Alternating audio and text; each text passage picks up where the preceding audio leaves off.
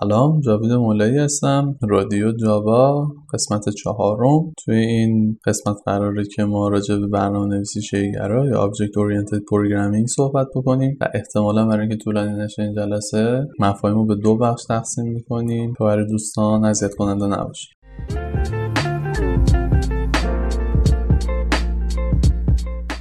خب موضوع اول این که اصلا برنامه نویسی شیگرا چی هست؟ OOP در واقع یک رویکرد برنامه نویسی کامپیوتریه که روی تعامل بین اشیا متمرکزه.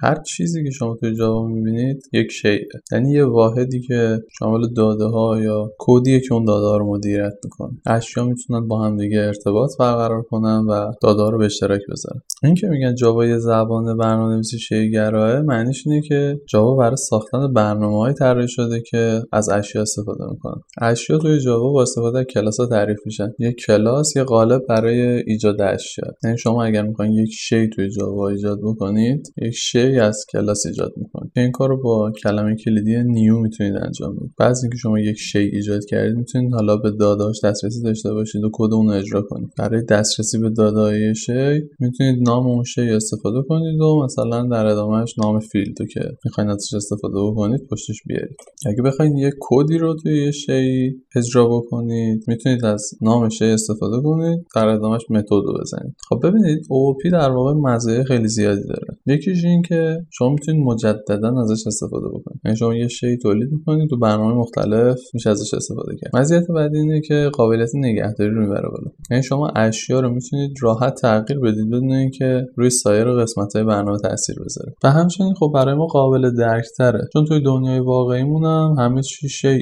بنابراین کد OOP برای ماها ملموستر و قابل درکتر OOP یه رویکرد خیلی قدرتمندیه برای برنامه نویسی پس اگه می‌خوایم برنامه نویسی جاوا بشید خیلی مهمه که مفاهیم OOP رو بتونید درک کنید. OOP چهار تا مفهوم اساسی داره. اولیش انتزاع یا abstract که انتزاع فرایند پنهان کردن جزئیات اجرای شیء این به کاربرای شی اجازه میده تا فقط نحوه استفاده از شی رو یاد بگیرن. یعنی فقط با اون نحوه استفاده تعامل داشته باشن نیازی به دونستن نحوه کار اون دیگه نداره. موضوع بعدی محصور سازی یا encapsulation محصور سازی فرایند محافظت از داده شی در برابر دسترسی غیر مجاز به اونه. این به حفظ داده شی کمک می‌کنه تو وضعیت خوبی نگهشون میداره تا از سوء استفاده از داده ها جلوگیری کنه. موضوع بعدی وراثت یا اینهریتنس وراثت در واقع فرایند ایجاد یه شی جدید بر اساس یه شیئیه که موجوده. یعنی به شما امکان اینو میده که کد و داده های شیعی که موجود دارید و باستولید کنید بدون اینکه مجبور باشید از اول شروع کنید. مورد بعدی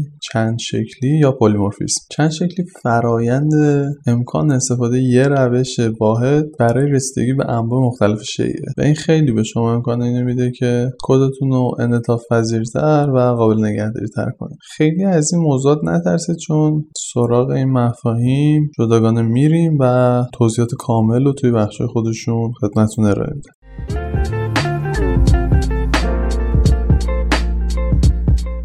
خب توی بخش قبل یه سری چیزا اشاره کردیم که مختصرا می‌خوایم توضیحشون بدیم. اولش میگه کلاس چیه؟ کلاس در واقع یه طرح یا قالبیه که شی رو تعریف می‌کنه و داده های کلاس به عنوان فیلدهای اون کلاس شناخته میشن. یعنی فیلدان که دادههایی که یه شی ذخیره می‌کنه رو ذخیره می‌کنه. همچنین شما تو کلاساتون می‌تونید یه متد داشته باشید. متد یه واحدی از کده که یه کار خاصی رو انجام میده بر شما. این متد سطح دسترسی داره اسم داره یه فهرستی از پارامترهای ورودی داره و بدنه کدش قبلا اینو براتون مثال زدم. پس ما تا اینجا فهمیدیم که یه شی توی برنامه‌نویسی شیگرا سه تا بخش داره. یکی فیلدا دادهایی یعنی که توسط شی ذخیره میشه. حالا دادههای از انواع مختلف می‌تونن ذخیره بکنن. اعداد باشه رشته باشه یا یه دسته‌ای از شیای دیگه باشه. حتی موردی بعدیش متدا کدی که توسط شی انجام میشن. حالا کارهای مختلفی می‌تونن انجام بدن.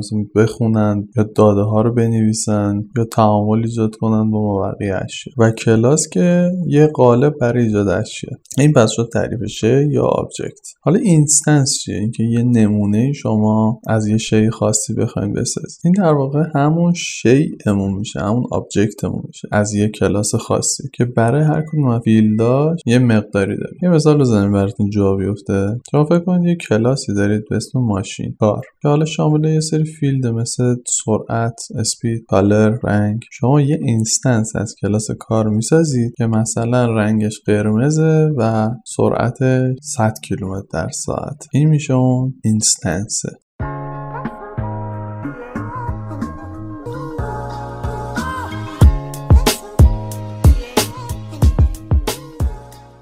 یکم عقبتر راجع به دسترسی صحبت کردم. یه خورده اینو بازش کنیم. دسترسی یعنی چی؟ access modifier سطح دسترسی یه عنصر توی برنامه رو تعیین می‌کنه. این به شما این امکان میده که کنترل کنید چه بخشایی از کدتون می‌تونن با اعضای اون کلاسی که داخلش هستین دسترسی داشته باشن. یکیش private خصوصی که فقط اعضای کلاس می‌تونن به اعضای خصوصی یک کلاس دسترسی داشته باشن. بعدیش protected یا حفاظت شده است. که می‌تونن توسط اعضای خود کلاسشون یا کلاس مشتق شده از اون کلاس دسترسی داشته باشه بعدیش public یا عمومیه که توسط هر کلاسی توی برنامه می‌تونه دسترسی داشته باشن بهش. و آخری دیفالته. که کلاسایی که توی پکیج خودش هستن می‌تونن بهش دسترسی داشته باشن. اگر اشتباه نکنم تو جاوا 9 و قبل ترش این سطح دسترسی هم پکیج پرایویت بود. حالا اینا رو مثالاشو خواهیم دید.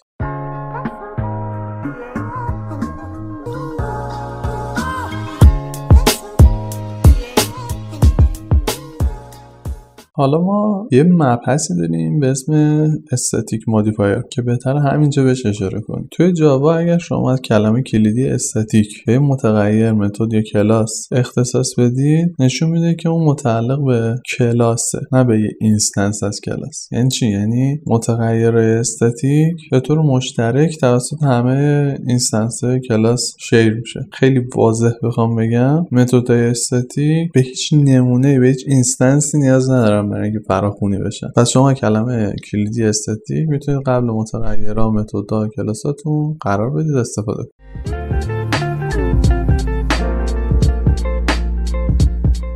موضوع بعدی که می‌خوایم راجعش صحبت بکنیم کلمه this ه. می‌دونم لهجم افتضاح ولی خواستم تلاشم بکنم. this یه اشارهگر به یه شیء که شما در حال حاضر دارید پردازش انجام می‌دید. یعنی می‌تونید از اون برای دسترسی به فیلدها و متدایی که توی کلاس فعلی که داری روش کار می‌کنید تعریف شده استفاده کنید. همچنین می‌تونید ازش برای فراخوانی constructor کلاس فعلی استفاده کنید. خب constructor چیه؟ این constructor یا سازنده توی جاوا روشایی که برای ایجاد یه شی یک کلاس شما می‌تونید استفاده کنید. اونا با نام کلاس خودشون بدون نوع بازگشت تعریف میشن. حالا کانستراکتورها می‌تونن پارامتر بگیرن یا یه بدنه داشته باشن که یه کدی باشه که انگام ایجاد اون شی اجرا میشه. یعنی چی؟ یعنی وقتی شما یه شی جدید در یک کلاس ایجاد می‌کنی سازندش کانستراکتورش اتوماتیک فراخونی میشه. و این کانستراکتوره که مسئول تخصیص حافظه برای شی و مقدار اولیه فیلد است. شما می‌تونید constructor رو بدون پارامتر تعریف